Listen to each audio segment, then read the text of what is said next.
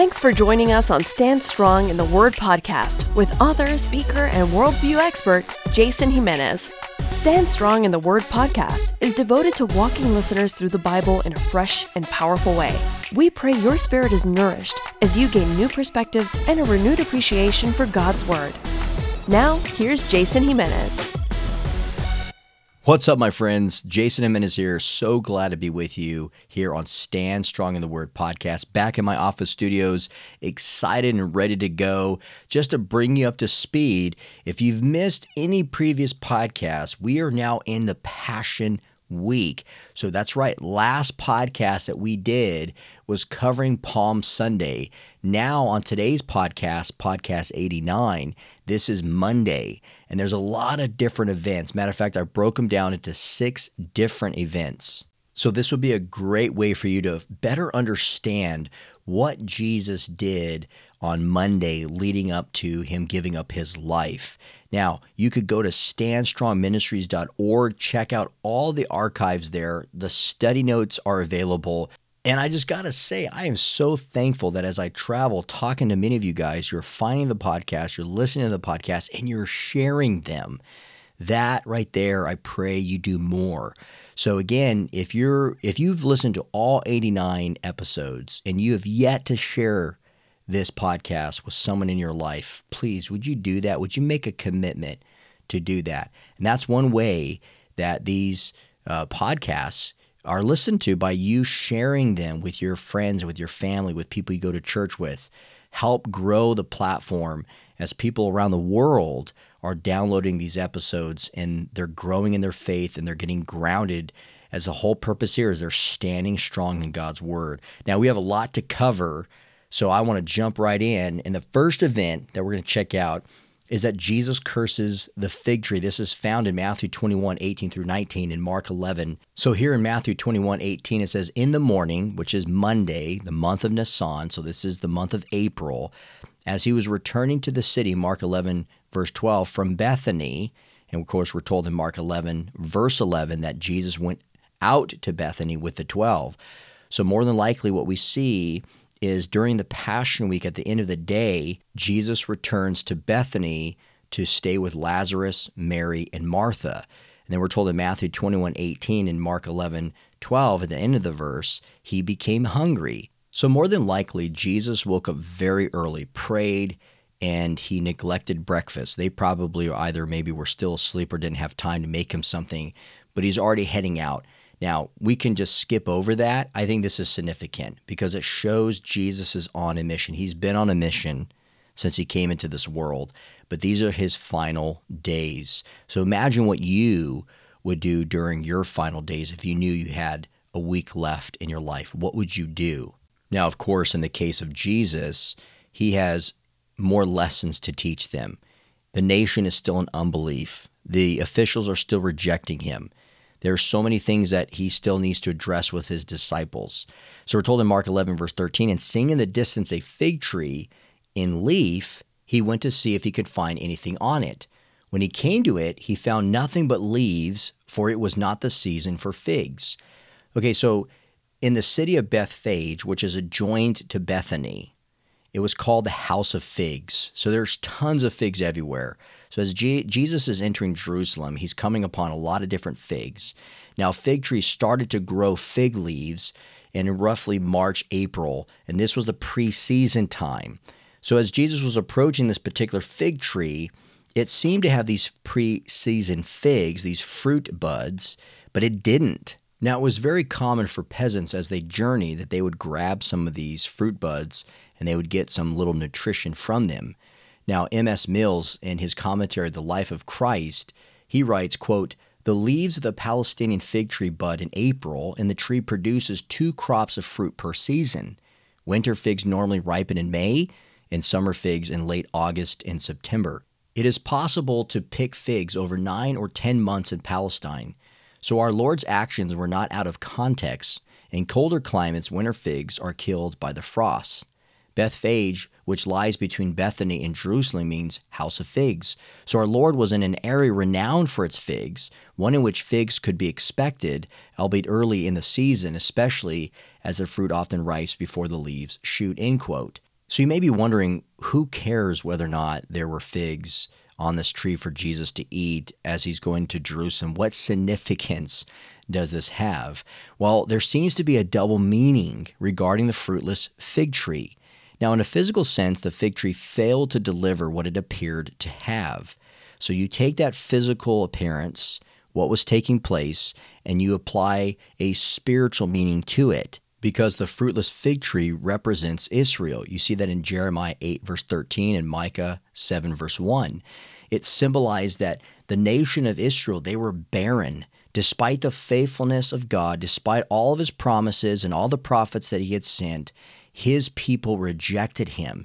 And so, one of the things that the Gospel of Mark does is he demonstrates this barrenness among Israel throughout the portion of his Gospel. So, in Mark 11, verse 14, it says, And Jesus said to it, May no one ever eat fruit from you again. So, just a few months before this, if you recall, Jesus warned the Jews to repent, otherwise, they would what? They would perish. Go back to Luke 13, verses 1 through 5. But right after that, Jesus gives them an additional warning and he gives them a parable of a barren fig tree in Luke 13, 6 through 9. So, despite all the warnings and all the reasoning, the Jews still refused to comply to the warnings that Jesus gave.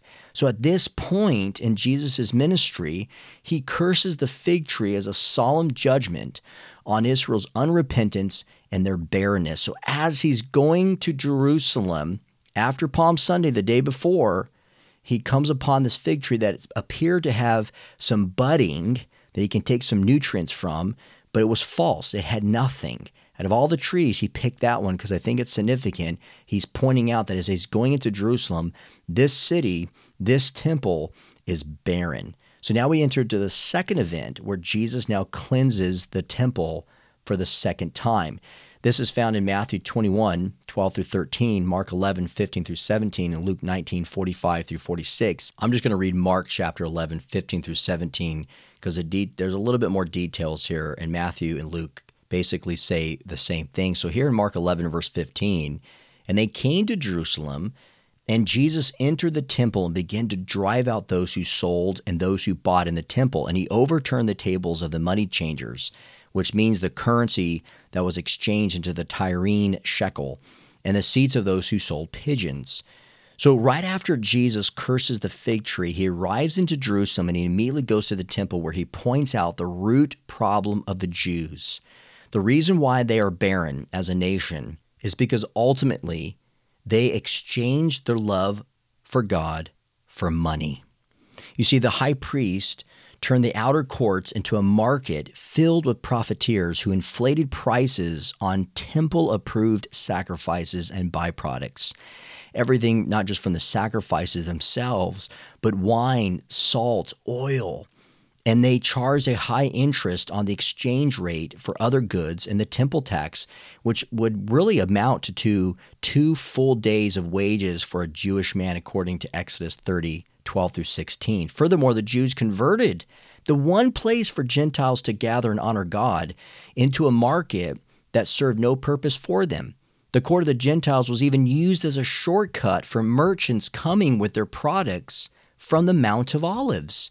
So the Jewish people were no longer a blessing to the other nations, as they're told from Isaiah 40 through 55.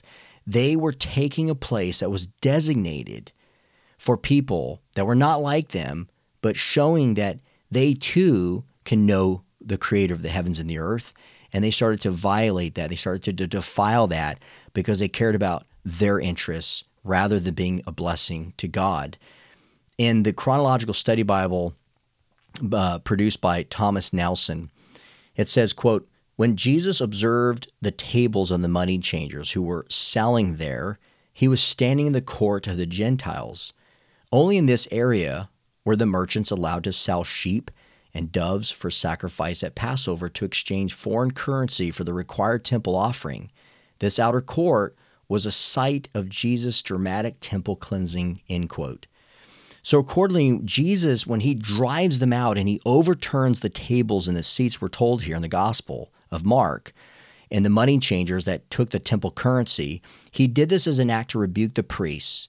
He did this as an act to show their abuse of power and how they were defiling the temple. Just about three and a half years before this, when he started his public Galilean ministry in John 2, verses 13 through 22, that's what Jesus did. One of the first acts that he did was he went into the temple and he cleansed it. Of course, three and a half years later, they're still doing it. Verse 16, and notice it says, and he would not allow, literally, he would not permit anyone to carry anything, any merchandise through the temple. So Jesus is standing, if you can imagine this, and all the chaos and all the products and all the merchandise that's there, he's standing near the entrance into the temple to the temple courts where the Gentiles would gather. But this is where all the stuff was spread out there, and he was preventing them from offering their purchases and sacrifices. And it says in verse 17, and he was teaching them. So a crowd starts gathering around Jesus as he's preventing people from carrying any merchandise and, and exchanging it into the Tyrian shekel. And, and he says here, Is it not written, My house should be called a house of prayer for all the nations, but you have made it a den of robbers? So, Jesus, this is amazing. He's standing there preventing people from defiling the temple, for partaking in the temple tax. And he begins to teach the people outside the temple as well as inside the temple as his crowds gathering around him. And he quotes from Isaiah 56, verse 7, and he reminds them that the prophet Isaiah said that my place, my house, my temple should be a house of prayer. But then he also refers to Jeremiah 7, verse 11, and he says, But you have made it a den of robbers. And we know the story of Jeremiah where they were unrepentant and they rejected the people of Judah. So Jesus' first point is recognizing that the temple needs to be a place of observance to God, yet now the Jews have turned it into a place centered on the affluence of man. And the second thing that Jesus points out is the Jews' disobedience to God in exchange for the dependence on the temple to protect them rather than through the temple they worship God who gave them the temple so they can have access to him and communicate with him and have communion fellowship with him. They don't want that. They want to use it as a place where they can get people to give money. However, Jesus will later announce that the coming of destruction of the temple will happen. Remember in Mark 13, verse 2, in the Olivet Discourse. Just like the prophet Jeremiah did when he smashed a potter's vessel it symbolized the coming destruction of Jerusalem in Jeremiah 19 10 through 12. So when Jesus is piecing Isaiah and Jeremiah together, and then we later know what Jeremiah did with the potter, symbolizing the destruction, Jesus will later, during the week, in the Olivet Discourse outside the temple, he will describe prophetically the coming destruction of the temple. Now, the third event, Jesus now declares his time has come in John 12, 20 through 36. It says here, Now among those who went up to worship at the feast were some Greeks. So let's pause. So we just saw that the Gentile courts was being hijacked by the Jews for money. And we're told here in verse 20 of John chapter 12 that it was very customary for people to come who were Greeks at the feast to worship. Now, these Greek Gentile proselytes, these, these were not Hellenists, but they were Greeks to Judaism. So they had converted and they came to Jerusalem to celebrate Passover. Now, the mentioning of the Greeks by John harkens back to the words of Jesus way back in John chapter 10, verse 16, where Jesus says, And I have other sheep that are not of this fold. I must bring them also, and they will listen to my voice. So there will be one flock, one shepherd. Isn't that significant? Now, right in the context, again, this is something we can skip over, but we saw how the Jews were defiling the temple courts for the Gentiles to gather to worship. And yet, guess what? There were still Gentiles, there were still Greeks who were coming that have converted to Judaism. And this is a, a testimony that the gospel is spreading beyond just the Jews. And this is the final week of Jesus. So this is very promising, despite the rejection, obviously, and the unbelief of the Jewish people themselves. Verse 21 So these came to Philip, who was from Bethsaida in Galilee, and asked repeatedly, meaning to, to, to uh, Philip, Sir, we wish, meaning we have a great desire to see Jesus. Now you might be wondering, why did these Greeks come find Philip? Well, I don't exactly know, but here's a couple of explanations, perhaps, that may make sense. One reason is because Philip lived near Decapolis, and maybe they came from Decapolis, uh, and Philip was near there, so they got to know him way back when. Or perhaps because Philip has a Greek name. We don't know, but they came to Philip and they want to see Jesus. This is also fascinating because when you go back to the Magi, who were also Gentiles, they were seeking out Jesus. Remember, they were searching him out in the beginning of his life. And here you see these Greeks who are seeking Jesus out at the end of his life. Morris writes, quote, In this gospel, we see Jesus as the world's savior. And evidently, John means us to understand that this contact with the Greeks ushered in the climax. Jesus sees as evidence that his mission has reached its climax and that he is now to die for the world, Greeks included, end quote. Now, obviously, I'm a Gentile, and more than likely, most of my listeners are Gentiles, and aren't we thankful for that very promise? Verse 22 Philip went and told Andrew, and Andrew and Philip went and they told Jesus. So, naturally, with all the attention that Jesus had been receiving for quite some time, the disciples attempted to screen different encounters. Go back to Luke 18, 15 through 16. And so Philip goes to get Andrew to for his help because it seems throughout scripture that this was this was Andrew's specific job in helping people get access to Jesus. You see this in John 1 verses 40 through 42 and John 6 verses 8 through 9. And then verse 23 and Jesus answered, meaning he responded without answering their requests. The hour has come for the Son of Man to be glorified. Now remember, up to this point, Jesus' hour was future in John 2, verse 4, John 4, verse 21, John 7, verse 30, John 8, verse 20. But now his hour has come. And we see in Luke 24, 26, fast forward, when the angel says, Was it not necessary that the Christ should suffer these things and enter into his glory? So at this time, though, they're not making sense of this. But John, remember, when he, throughout the gospel, he adds some commentary because he's reflecting back. And then it makes sense. And then Jesus says in verse 20, Truly, truly, I say to you, unless a grain of wheat falls into the earth and dies, it remains alone. But if it dies, it bears much fruit. So Jesus uses the death of a seed to speak of his crucifixion and his resurrection. That bears much fruit. As the sown kernel dies, right? What does it do? It produces a bountiful harvest.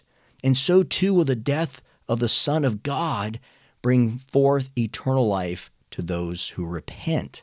Another thing that's fascinating about what Jesus just said about the grain of wheat falls on the earth and dies and remains alone, but if it dies, it bears much fruit.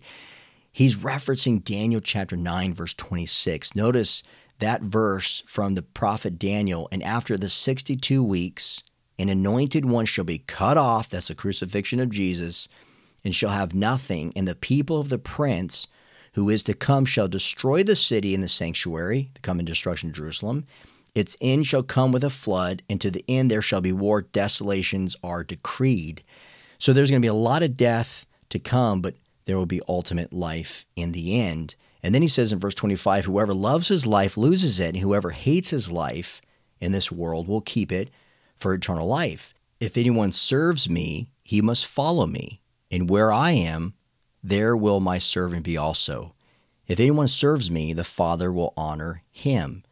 In essence, what Jesus is saying here in verses 25 through 26 is this is true life, surrendering to my will for your life, abandoning the life here on earth, meaning its riches, idolatry, serving yourself, self gratification, losing that life and gaining eternal life. That is true honor. That is true living.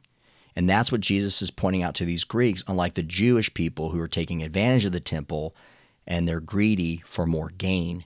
Verse 27 Now is my soul troubled. And what shall I say? Father, save me, rescue me from this hour. But for this purpose I have come to this hour. Now, what's interesting about verse 27, this phrase here, now is my soul. In the Greek, it carries this idea of this seat of human affections. So, in essence, what Jesus is saying is that his entire human body, mind, heart, soul, there, it's just is so troubled. He has this emotional distress. And so he's saying, What should I say? Father, deliver me from this because I'm suffering right now.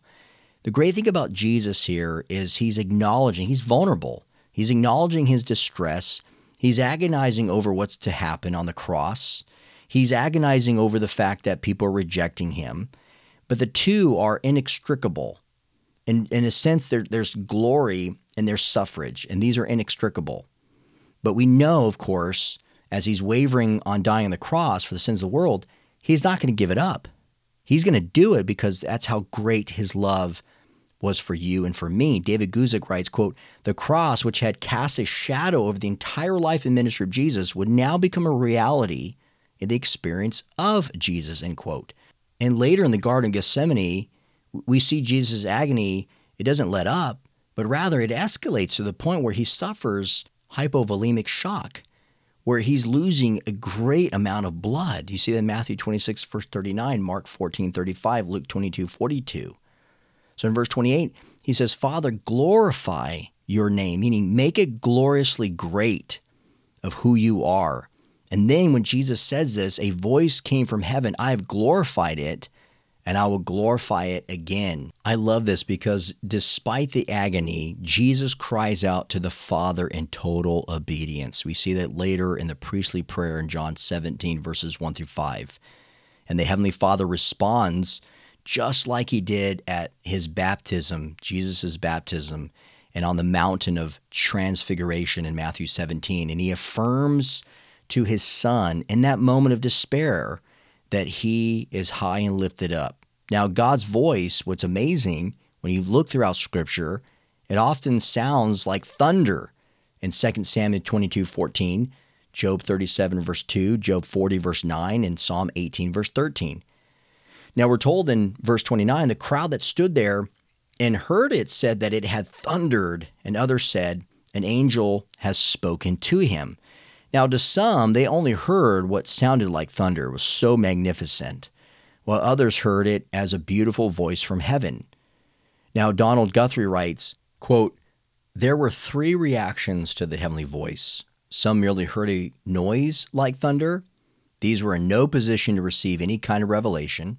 Others distinguished some kind of supernatural communication but got no higher than an angelic voice. It was Jesus alone who recognized that the voice was for the sake of others. But because they had not heard the message, Jesus explained for their benefit the meaning of it. End quote. So in verse 30, Jesus answered, This voice has come for your sake, not mine. So indeed, the voice from heaven brought comfort to Jesus, but he says the Heavenly Father spoke to help the people believe. Now, if you go back to Matthew 12, verse 38 through 45, and Matthew 15, verses 39, 39 all the way to chapter 16, verse 4, Remember, they wanted to see a sign from Jesus and then they said they'll believe? Well, guess what? This was a definite sign from heaven that the Jews had repeatedly asked for. And did anyone come to saving faith? No. Again, this points to the barrenness because of the hardness, because of the greed. Verse 31 Now is the judgment of this world. Now will the ruler of this world be cast out. And I, when I am lifted up from the earth, will draw all people to myself. So here Jesus is referring to the victory his death and his resurrection will have for mankind and over Satan's grip over the world. Later, Jesus will reference this in John 14, verse 30, and John 16, verse 11, and the upper room. Now, verse 33, and he said to this to show, literally, to give a sign by what kind of death he was going to die. Now, this is something that John inserts here as he captures in his commentary the true meaning of what Jesus was trying to say at the time to convey to the people. Verse 34 So the crowd answered him, We have heard from the law that the Christ remains forever. How can you say that the Son of Man must be lifted up? Who is the Son of Man? So the crowd knew what Jesus meant, right? But the problem here was they couldn't reconcile the Messiah being killed because they only knew really of a triumphant Messiah. Now, there were some writings, somewhat, that is, to the suffering servant recorded in Psalm 22 and Isaiah 53 specifically, but most only knew of the triumphant Messiah because that made most sense about delivering them from their oppressors. So Jesus says to them in verse 35 The light is among you for a little while longer. Walk while you have the light, lest darkness overtake you. The one who walks in the darkness does not know where he is going. While you have the light, believe in the light, that you may become sons of light. Now, what Jesus does here is he harkens back to something he had been sharing with the crowds for quite some time. Remember in John 8, verse 12, he says, I am the light of the world. Now, first century Jews would have easily understood what Jesus meant when he contrasted the children of light to the children of darkness. And so, once again, what he's doing is he's trying to relate to the people because he's warning them of coming judgment, of coming destruction. And right now, in his first advent, he's offering them a way out. He's offering them true deliverance. That's what they were anticipating that the Messiah would give them not in a physical sense, but in a spiritual one, that he'd take them from spiritual darkness into the light of salvation. So now we transition into the fourth event where Jesus heals many at the temple. This is found in Matthew chapter 21, verses 14 through 16. There's a little uh, mention in John 12, verse 36. It reads here, And the blind and the lame came, meaning they approached and they came up close to Jesus in the temple, and he healed them. It just means that he took care of them as they came and he healed them of their sickness. So here Jesus is exercising divine authority by healing the sick who were not permitted to be in the temple, remember, because they were defiled. But things were so out of whack right now that unclean people were getting access into the temple. Verse 15, but when the chief priests and the scribes saw this wonderful thing that he did, and the children crying out, meaning they were shouting and singing praises in the temple, Hosanna to the Son of David, they were indignant. They were so angry that they judged every action that Jesus, his disciples, and the crowd were doing as wrong. And they said to him, Do you hear what these are saying? So the top religious officials have been tracking Jesus since his arrival in Jerusalem yesterday, remember on Sunday. And many of the Jews in the temple are shouting praise to Jesus as the Son of David, as the Messiah. And the leaders were so outraged over this that they confronted Jesus and they're calling this blasphemy. But yet, what did you just have? He's cleansing the temple, a voice from heaven. He's the light of the world. He came to give eternal life, and he's confirming it by healing people in the temple. This is true ministry, not what they were doing. And so Jesus says to them, Yes, have you never read? Out of the mouth of infants and nursing babies, you have prepared praise. So Jesus cites Psalm 8, verse 2 to point out the praise he is receiving is to confound his enemies. And notice that it certainly was doing that.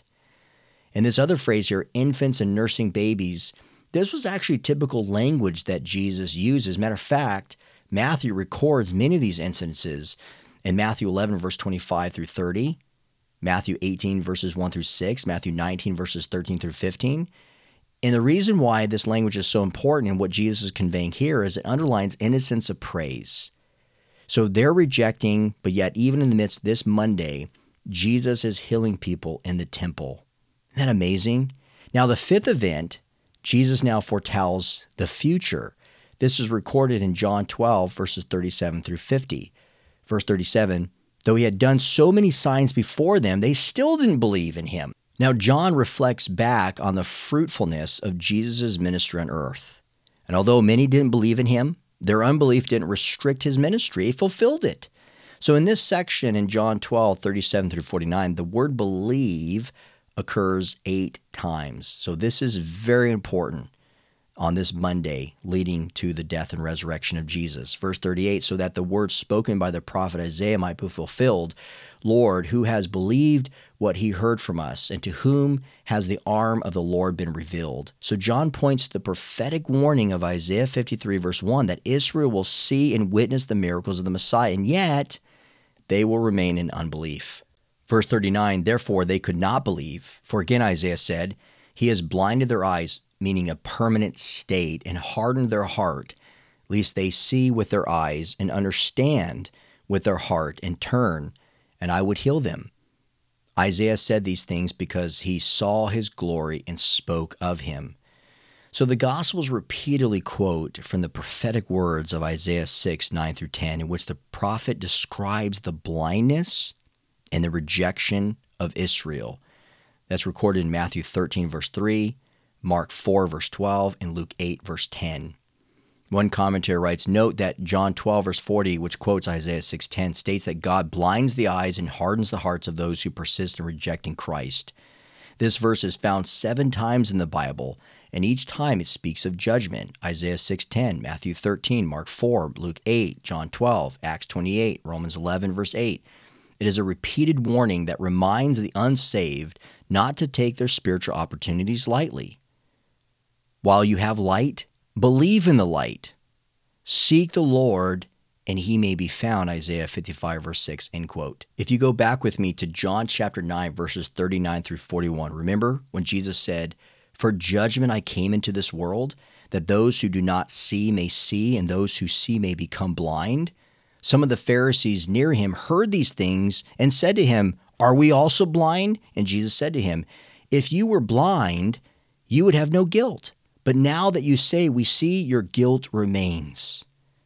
So now, this phrase here, Isaiah said these things because he saw his glory and spoke of him. John ties the prophet Isaiah to Jesus as God and the judge over Israel. So, what we're seeing here, my friends, on Monday is a lot of prophecy being fulfilled, particularly from the prophet Isaiah himself. Now, verse 42 Nevertheless, many even of the authorities believed in him, but for fear of the Pharisees, they did not confess it so that they would not be put out of the synagogue, meaning excommunicated. And notice verse 43 For they love the glory that comes from man more than the glory that comes from God.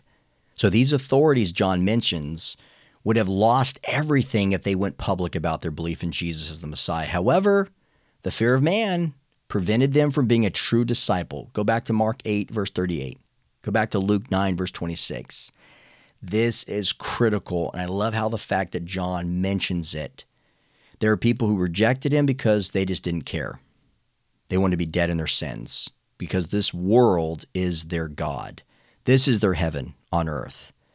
And then you have people here who believed in everything that Jesus said, but out of fear of man, because they cared more about what man thought than what God thought. And so Jesus cries out in verse 44, meaning he's shouting persistently.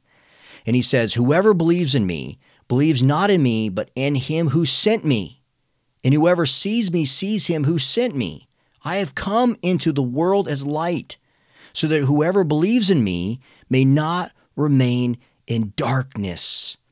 This last deeply emotional plea is a culmination of so many of Jesus' teachings when you go back to John 3 and John 5 and John 6 and John 7 and John 8. You just hear the penetrating words of Jesus to these people.